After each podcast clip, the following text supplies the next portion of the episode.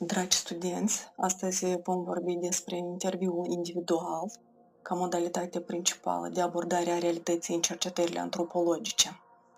Interviul individual permite explorarea liberă a universului supus investigației, fără constrângeri legate de forma, numărul sau ordinea întrebărilor.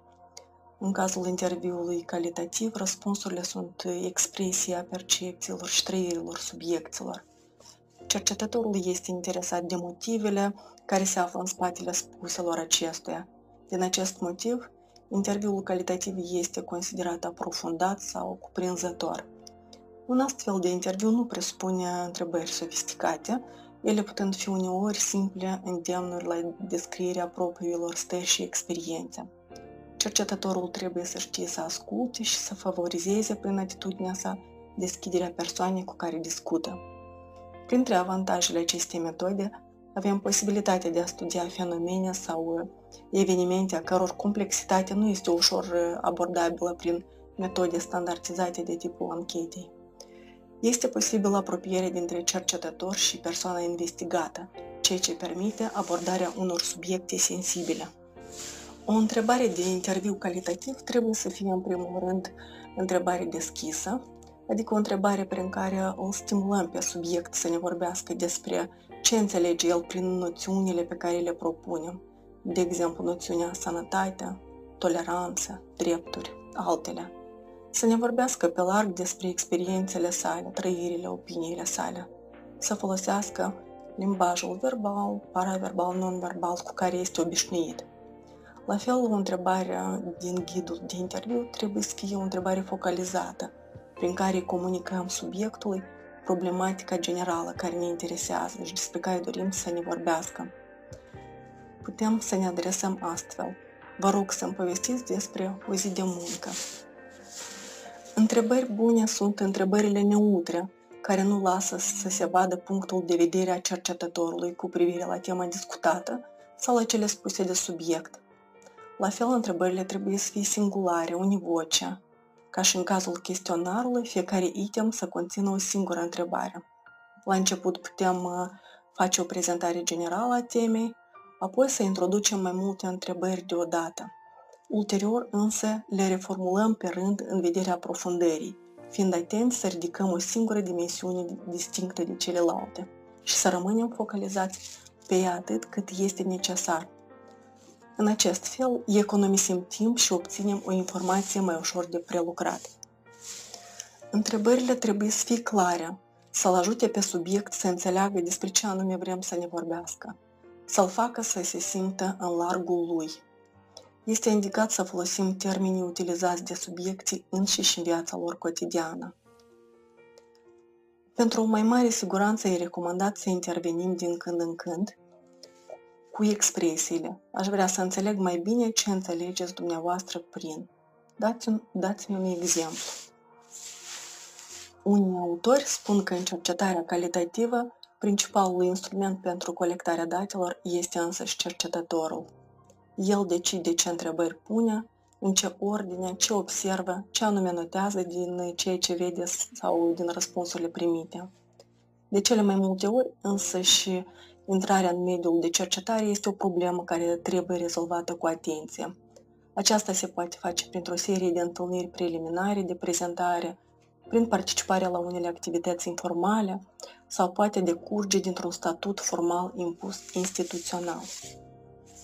Cu cât diferențele dintre caracteristicile demografice, vârstă, gen, etnie, rasă și culturale dintre cercetători și persoanele din mediul investigat sunt mai mari, cu atât este posibil ca dificultățile de acceptare să fie mai ridicate. De asemenea, problema acceptării este mai complexă în cazul comunităților închise, cum ar fi găștile de cartier, de cartier grupuri profesionale speciale, cum ar fi militarii, trupele speciale, piloții. Deosebim două tipuri de terenuri în care poate avea loc o cercetare calitativă terenuri sau spații deschise sau publice, unde accesul e liber și putem realiza cercetări fără a avea nevoie de aprobarea cuiva.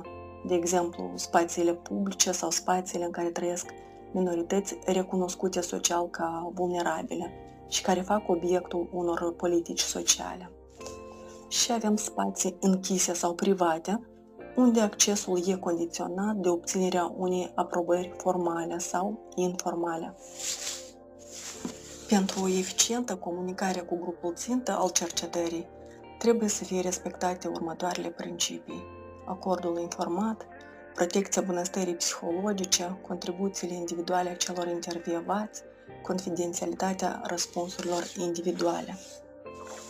Instrumentul care ne ajută la recoltarea datelor prin interviu este ghidul de interviu. În cele mai multe cazuri, ghidul, ghidul de interviu calitativ constă, constă într-o deschidere și o listă de teme și subteme pe care cercetătorul își propune să le abordeze pe parcurs. În cazul în care operatorii de interviu sunt mai puțin experimentați, această formă minimalistă a ghidului nu este însă recomandată. E preferabil ca pentru fiecare temă și subtemă să formulăm înainte de a merge în teren câte o deschidere.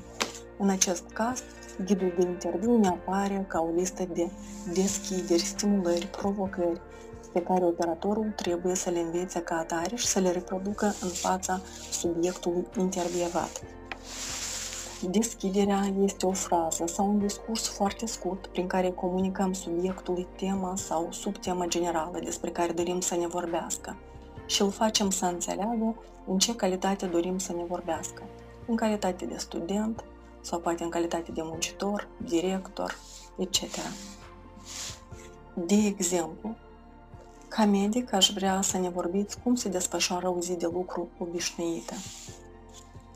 Ce timp folosim în întrebările din ghidul de interviu?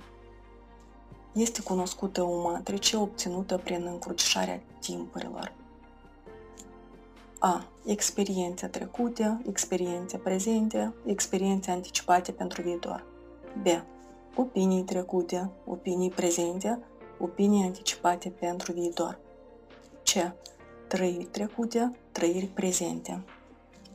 În niciun caz nu trebuie să înțelegem că în orice cercetare ar trebui să abordăm toate aspectele respective. Întotdeauna alegem în funcție de scopurile noastre și în funcție de particularitățile populației în care realizăm cercetarea. În ce ordine plasăm temele și subtemele în ghidul de interviu? Nu există rețete. Totul este să alegem pe baza unor argumente bine întemeiate, raportându-ne la scopul și întrebările de cercetare, la populația intervievată. Unii cercetători recomandă să pornim de la timpul prezent, deoarece descrierea faptelor, opiniilor prezente presupune din punctul de vedere al subiectului un efort minim de rememorare și interpretare. În plus, datele despre trecut sunt mai puțin fiabile decât cele despre prezent.